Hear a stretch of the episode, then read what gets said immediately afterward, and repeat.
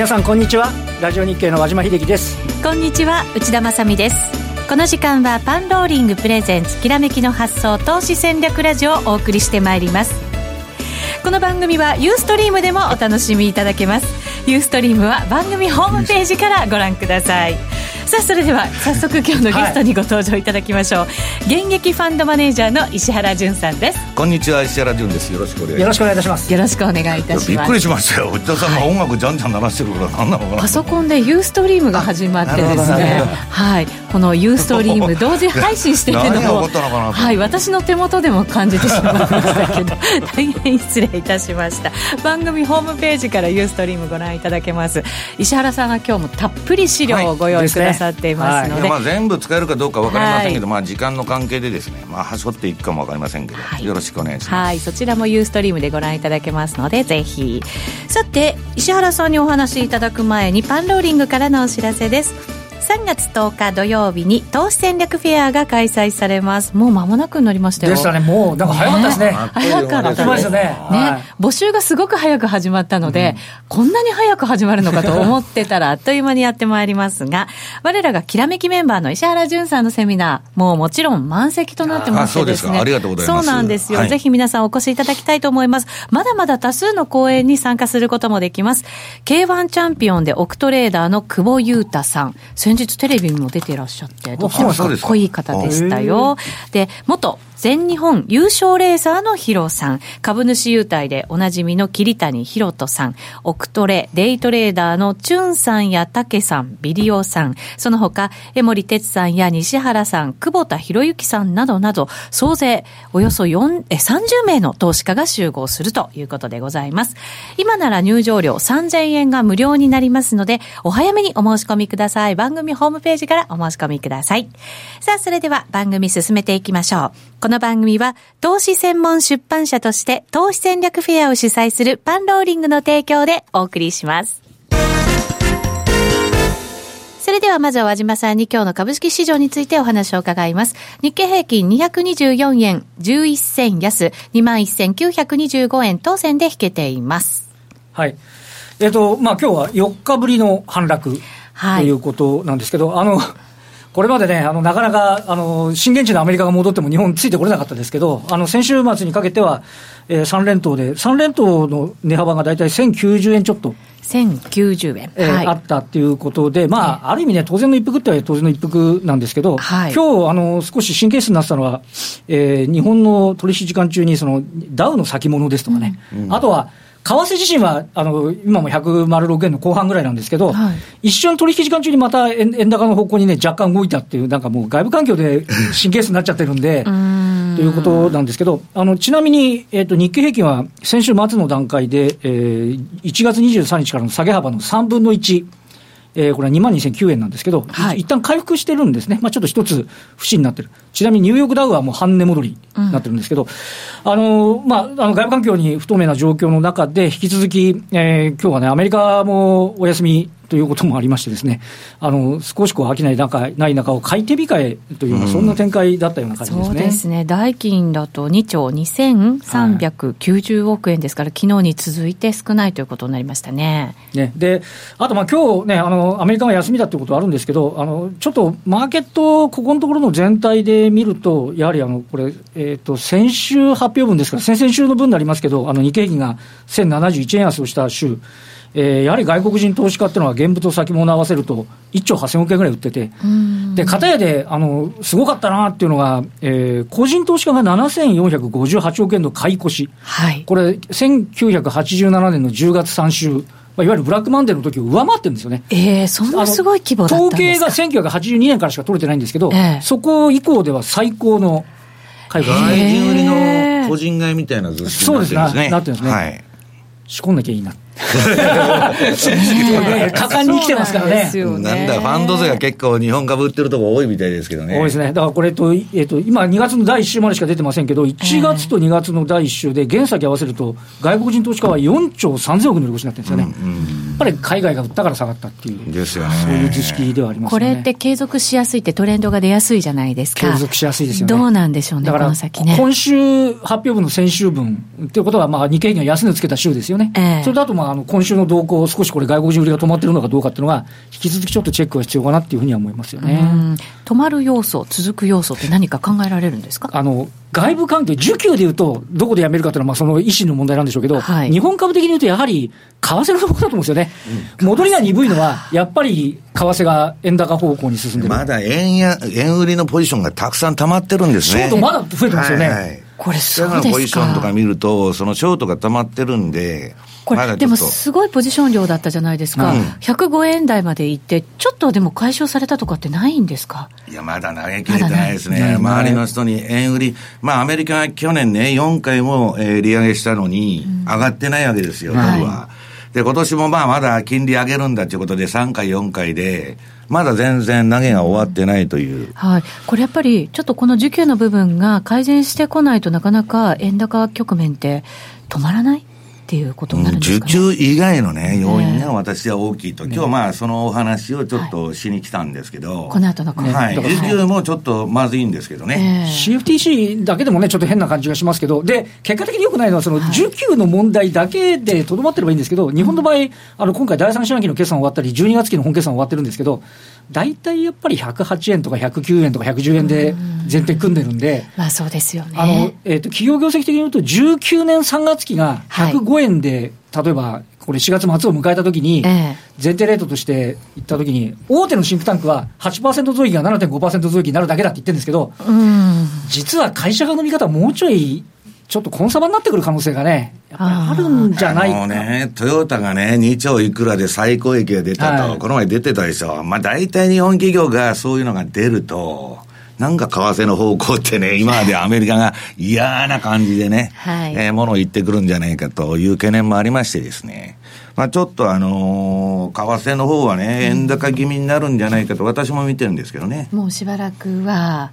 でも期間どれぐらいなんですかね？いや、それは分かりませんけど、まあ、今の相場ね、そんなの対局でた、あの、円円高でものすごく儲けてやろうというふうにやるよりは、内田さんみたいに細かく、1時間足でですね、もうちょこちょこ酔い腰のポジション持たないでやってる方が、はい、もう絶好調という話が来ましてですね、頑張って硬いんじゃないかなと。はい、ええ。今、内田さんもなんか為替の見通し聞いてるのは株式市場のためじゃなくて自分のために内田さんに聞いてるんじゃないか的な今。感じちゃいました。いやいやいや、トレーダー代表だと思っていただけるとね、嬉しいなと思います。さあ、この後ゲストコーナー、石原さんじっくり伺います。はい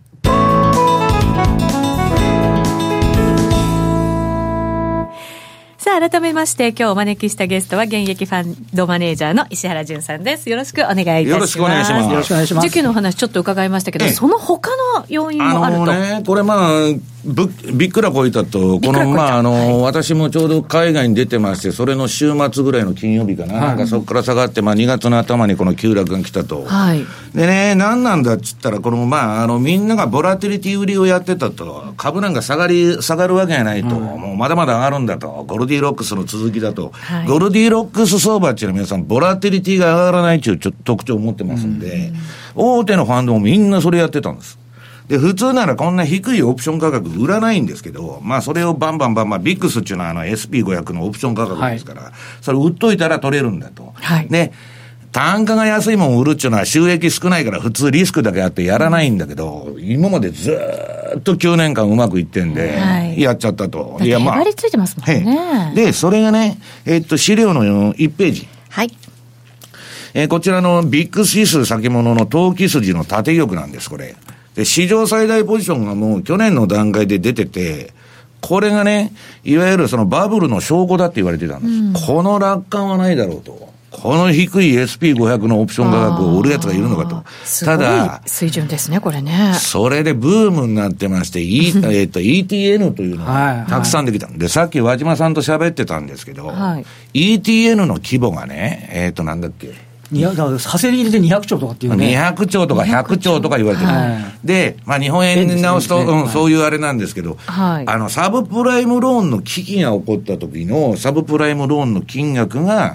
100兆だった。最初、あの、例のリーマンショックの始まりの時ですよ。はい。だから、200兆ってでかいぞと。だってその倍？うん。で、これまたサブプライムみたいな変な問題になるんじゃないかということで、まあ巻き戻されて、で、ただでさえインデックスさえ買ってたら儲かるっていうインデックスバブルのポジションがちょっと巻き戻されてね。あのね、上場投資証券の ETN が早期償還になっちゃったって結構、全部繰り上げ償還とか、まあ、えっと、2日間でね、価格がまあ90何パーセント下がっちゃって、はい、もう要するに廃止せざるを得ないみたいなね、まあことに追い込まれたファンドも多いと。で、まあファンドで大損してるとこも多いんです。で、この処理っていうのは、その本当に言われてるように200兆も規模があったら、はい、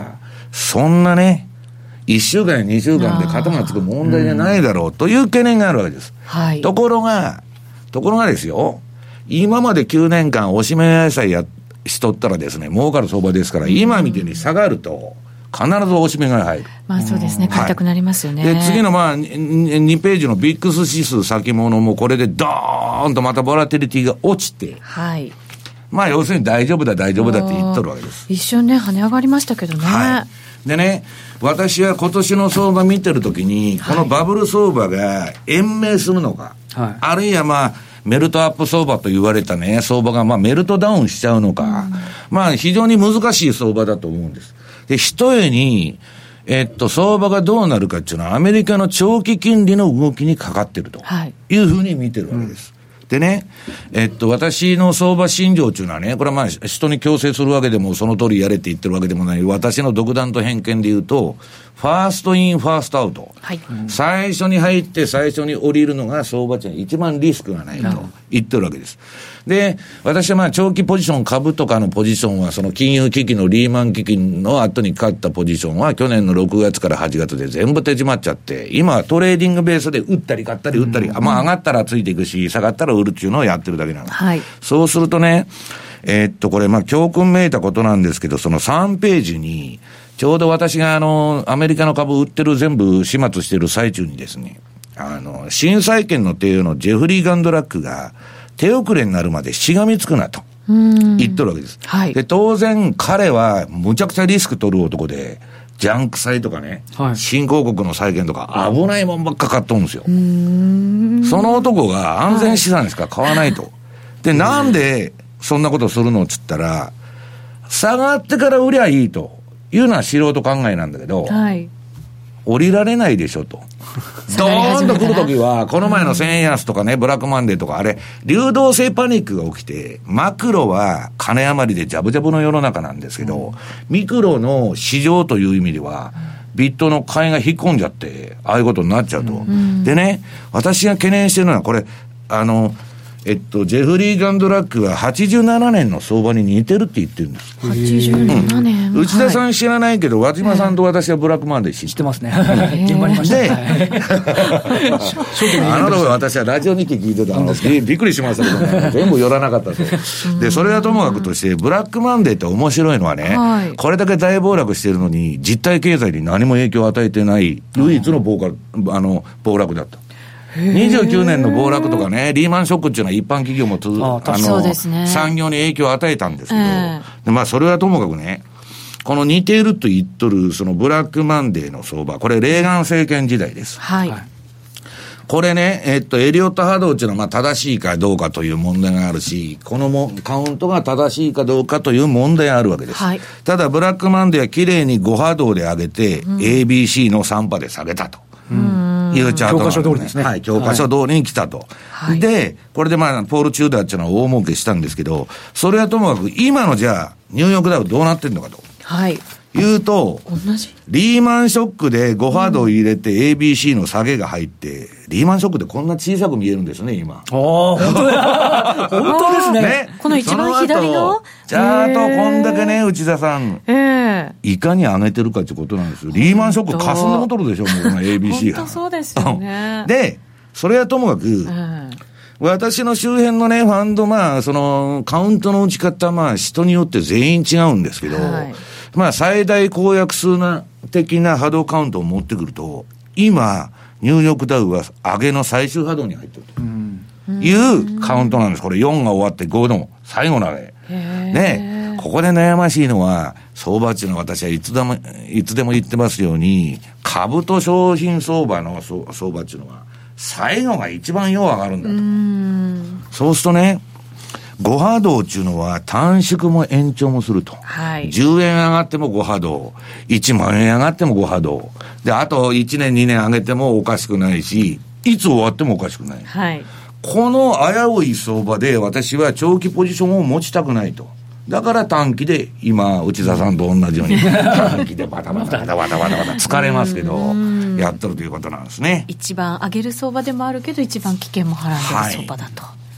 いつ来るのかわからないっていうのがやっぱりね、テクニカル的に言うと延長点 exten sion っていうんですけどね、それはね、それがうまくいかないで fail しちゃうこともあるんでね。 fail か extension かと、はい、それはもうね、で、バブルも extension するかどうかっていうのは、ひとえに金利と FRB の政策にかかってるというふうに思ってるんです。ね、質問で、このままアメリカの、えー、債券利回りが3%超えてきたら赤信号でしょうか、はい、まずいんですね。あのね。目前まで来てますからね。うんと、結局ね、えっと、今私アメリカね、金利上げたらダメな環境だと思ってるんです。これ株がもう警告を発しとるわけですから、うんそれはやっぱり株を見てそう判断するんですか？いや、FRB はみんな株見て政策やっとったんですよ。でね、ね問題は、えー、あの、去年初めて4回利上げしたの。はい、言った通りに有限実行したんです。はい、その2016年の12月に利上げしてから1年間ほっといて、うん、で、あれはね、イエレンがまあ忖度したのかどうか知りませんけど、まあバブルで利上げしない理由ばっか、賃金が上がってないとか探してきて、利上げが遅れちゃったわけです。うんで、今になって一生懸命上げとるわけです。はい、で、今年も市場要請で3回とか4回とか言ってるわけです。ね。はい、したら、3年分遅れた分を取り戻そうと思って、FRB は一生懸命そのキャッチアップして、利上げに動いてるわけです。はい、それが私はまずいんじゃないかと思ってるんです。もっともっとゆっくりじゃないとダメっていうことですか？いや、だからもう利上げ、いつでも FRB の政策ってね、8割方失敗するんですけど、利上げが遅れて、はい、その後一生懸命上げようんですよ。なるほど。リーマンショックの時もそうだったそうですね。はい、一生懸命上げるの、遅れて、はい、だからそのために早く利上げしないとダメなのに、いつでも behind the curve つって利上げが後ずれすると。遅れちゃう。はい。でね、一番問題はトランプが大統領だってことなんですよ。はい。彼は低金利がいいって最近言ってだってバブル温存して中間選挙勝ちたいから。そうですよね。ただしね、和島さん。はい完全雇用の状態で財政出動するわ、減税はやるわ、何はするだと、それインフレになっちゃうでしょ。ですね。インフレになったら、利下げなんかできない。できないですよね。利上げしないと。いやこう、こういう事態に追い込まれる可能性がね、今まだそんなインフレになってないけど、で、一番ね、ファンドがもうみんなどこのファンドも口を揃えて言うのは、トランプは移民を取らないって言っとるんですよ。はいあれがまずいと一番。まあ TPP にしたって何にしたって、コストプッシュする、インフレの用品ばっかりなんですよ。なるほど、なるほど。人件費がね、まね、上がります、ね、まずそのメキシコ人中心とするその移民によってディスインフレっていうのは成り立ってたのに、はい、移民は取らないと。で、アメリカ人の給料だけ上げますと。これインフレになったらね、仮に皆さん今後、バブルは延命するか崩壊するか分かりませんけど、株がドーンと下がった時に、ね、利下げとか QE4 とか、まあ利下げって言っても1.256パーしかないんで、すぐ QE4 になっちゃうんだけど、はい、それできる環境があるかどうかっていうのは、この先の相場の焦点なんです。ね、ええ。だからもうインフレになってたらアウトだろうと。で、インフレにならなかったら延命する可能性もあると、はい、いうことなんです。で、内田さん言ってるように、まあトランプが就任してからの相場をちょっと見ていきますとね、はい、10年国債金利。うんこれが、この2016年の高値の2.64抜いたら、まあ今、2.9いくつまで来てそうですね、94ぐらい来ましたね。はい、でね、これまあ、金利の絶対水準が低いから大丈夫だっていう声がものすごく多いんですけど、はい、そうじゃなくて、史上最大のバブルやったわけです。そのゼロ金利までやったんだから。で、それが反転しとるということが問題なんです。なるほど。ええ。だから、一番ファンドが気にしてるのは、金利の絶対水準じゃなくて、方向の変化。はい。これがまずいだろうと。で、これはまあ新興国にも影響を及ぼすわけです。ドル建てで借金するところとかね。うん、まあまあ、ね、今ドル安だからいいんですけど、はい、変に金利が上がるとどうなるか分かんないとかみんな不安に思ってる。うん、で、あとドルインデックスの先物。はいこれもトランプ就任以来、4回も利上げしとんのに、下がりまくっとると。本当だ。うん。だから、これはね、えー、次の資料の9ページに書いてますけど、はい、トランプの減税で株上がる上がるっつって、もういいとこ、ことずくめだというふうに喜んで言ってたんですけど、その裏側には、膨大な借金。はい、あの、財政赤字どうすんだと、大盤振る舞いして。はい、これに焦点が30年ぶりに当たってきたんです。1980年代ってね、和島さん、はい、貿易収支。そうですね。双子の赤字ですよ。でで、プラザ合意ですからね。ええー、それで通が切り下げになったと。はい、内田さん、プラザ合意で儲けようと大変。いう、あの、あの、考えなのかもわかりませんけど、まあ、これあれですよ、今のお話だと、やっぱり国債の利回りが上がってて、ドル高にならないのは、はい、お金がドルから逃げてるみたいなイメージがね、だからドルの信任が失われてると、だから今ね、ユーロが良くて上げてるわけでも、ポンドが良くてね、上げてるわけでもないんです。ドルが弱いんです。で、円高にもなってると。いうことなんですよね。だからトランプがその減税ってその中間選挙勝つために調子こいてやった策がですね、変なとこに焦点を当てちゃったと。いうことなんですね。で、これ、彼がやってる政策ってね、和島さん、はい、レーガノミクスそっくりでしょ。なるほど。そうですね。で、彼は減税したら税収が増えて、景気が良くなるって言ったんです。それ、ブードゥーエコノミーって言われてるんですけど、で、あとは軍事費を拡大したと、その2つの特徴があるんですけど、全く同じじゃないですか。レガの時不況でしたけどね。で、まあ、まあ、不況だったんですけどね、あの、大体にして今の状況でね、その財政出動と減税やるやつがいるのかと、ねね、立ち位置がちょっと違う感じがしますね、確かに、ね、で、問題は、トランプが、えっ、と、おい、パウエルと、お前まさか利上げするんじゃないだろうなと。なるほど。圧力をかけてね。圧力かけるのが一番まずいわけですよ。えー、あの人学者ならね、いや、こういう理論で、私はやりませんって跳ねのけられるんですけど、まあ、学者じゃないファンド出身者ですから、はい、忖度する可能性があるじゃないですか。ああ、ありますね。で、それでね、皆さん、仮にバブルが延命した場合、はい、利下げも、あ利上げも何も止めちゃって、うん、来年が一番危ないって言われても。それなぜかって言ったら、インフレになっちゃうから、それで。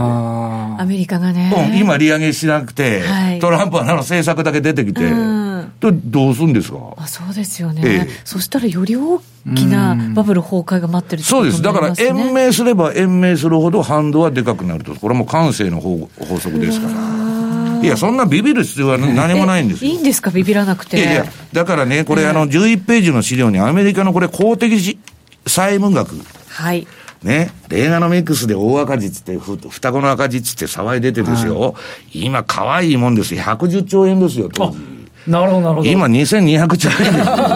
20倍じゃないですか。どうすんだ、この借金と。私なら絶対ドル安に持ってきます。だって真面目にこんなん返すやついないじゃないですか、そうですよね。ええ。通貨の切り下げないしはドル安誘導しか、まあ長期的にはですよ、今すぐそんなことがあるって言ってるんじゃなくて。うん、はい。ええ。まあ、ドル安の方がいいですよね、ええ、アメリカとしたらね。いうことになっちゃうんじゃないかなという気がするわけですね。はい、なるほど。為替今、107円をつけようとしているところにはね、なってますけれど、これがだから、一旦の戻りなのか。内田さん、離婚はなかったんですか、さっきの文章。ターゲットプライス接近です。これこれ。これは言うなと。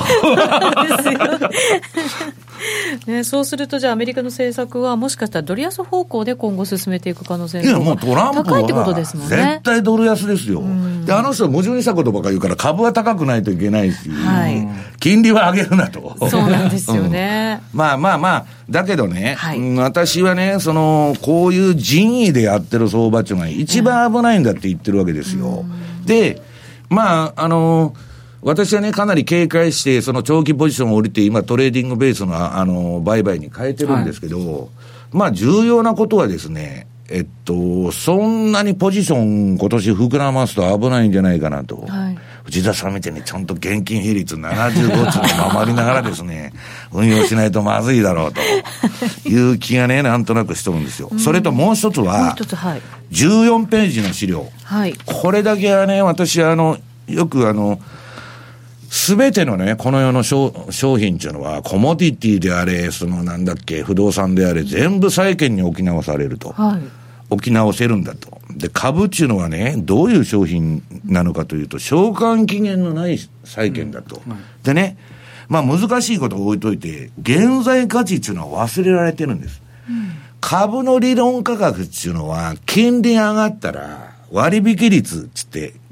要するに今日の100万円と10年後の100万円は違うわけですよ、これ、は。い、金利分だけ割り引かれちゃう、うん、ね、理論価格が。はい、そうすると、金利上がれば上がるほど、株の理論価格下がって下がる。はい、うん。だから、長期金利のね、えー、っと、チャートが、えー、っと、13ページにあるんですけど、はい。まあ私が言ってるのは株のファンダメンタルは何も変わってないんだっていう人が多いんですけど。これ皆さんそうおっしゃいますよ、ね、いや、大きく変わってるんですよ。うん、金利が上がったから。うん。で、このみんな、皆さん見てください。この1点、その3いくつのね、えー、2016年の、えー、これなんだ、えー、7月かなんかにつけた安値から、はい、もう金利って倍になってるんですよ。まあそうですね。長期金利で見ると。で、大丈夫だ大丈夫だっちゅうんだけど、まあみんなですね、この2.6を超えてきたらやばいんじゃないかと言っとったんですけど、それがまあ、あのー、ちょっと今株式市場を脅かしてると、い、うことなんですね。なる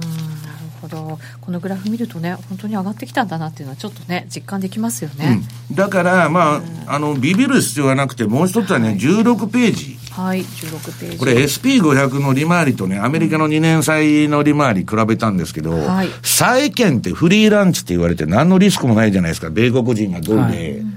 2年債の国債買ってたら、はい、2%もらえると。で、SP500 買ってもね、配当利回り1、えー、1.8%だと。とあんまり配当だとかそういう意味から、ゼロだから株が買いだって言ってた理由はもう失われたわけです。うんはいだからね、そういうその、今までのゴルディロックスがずっと続くかっていうのは、はい、ちょっとあれで、一番ね、私は見てるのは、あの、商業用リートがもう上がらなくなってきてる。はい、あ、そうですか。うん、18ページの、えーまあ、あの、今、中国のね、まあ、でっかい、まあ、ファンドというか、コングロマリットがアメリカの商業不動産、まあ、投げ売りしとるんですけど、えー、まあ、それは自分どこの理由ですけどね、アメリカがやばいとかそういう話じゃないんですけど、まあ、確かにちょっとね。ええー、上がらなくなってんですよ。えー、で、その価格自体は17ページの資料。はい。もう、リーマンの時のピーク、リーマンショック前の。うん100に比べてもう2016年の時に123になってるわけだから。はるか上に来てたんですね。むちゃくちゃまあ高いということなんですね。なるほど。この後のユーストリーム限定配信で引き続き伺っていきたいと思います。はい、さて、ここで改めてパンローリングからお知らせです。人気の株の通信スクールですが、現在開講準備をしております。このスクール、今回の暴落時の対応など様々なノウハウが公開されています。3月に特典付きで開講のお知らせせをメルマガでご案内する予定となっていますので、番組ホームページから株の通信スクールのメルマガにご登録いただきたいと思います。また、3月3日土曜日におなじみの悦子さんのセミナーが開催されます。こちらはライブ配信も予定していますので、遠方の方でも参加することができます。皆さん、ふるってご参加いただきたいと思います。さて今日のきらめきの発想は石原潤さんをゲストにお招きしてお送りしてまいりました。まだまだ聞き足りないことたくさんあるかと思いますのでこの後のユーストリーム限定配信を引き続きお楽しみいただきたいと思います。ラジオの前の皆さんとは一旦お別れとなります。石原さんありがとうございました。ありがとうありがとうございました。この番組は投資専門出版社として投資戦略フェアを主催するパンローリングの提供でお送りしました。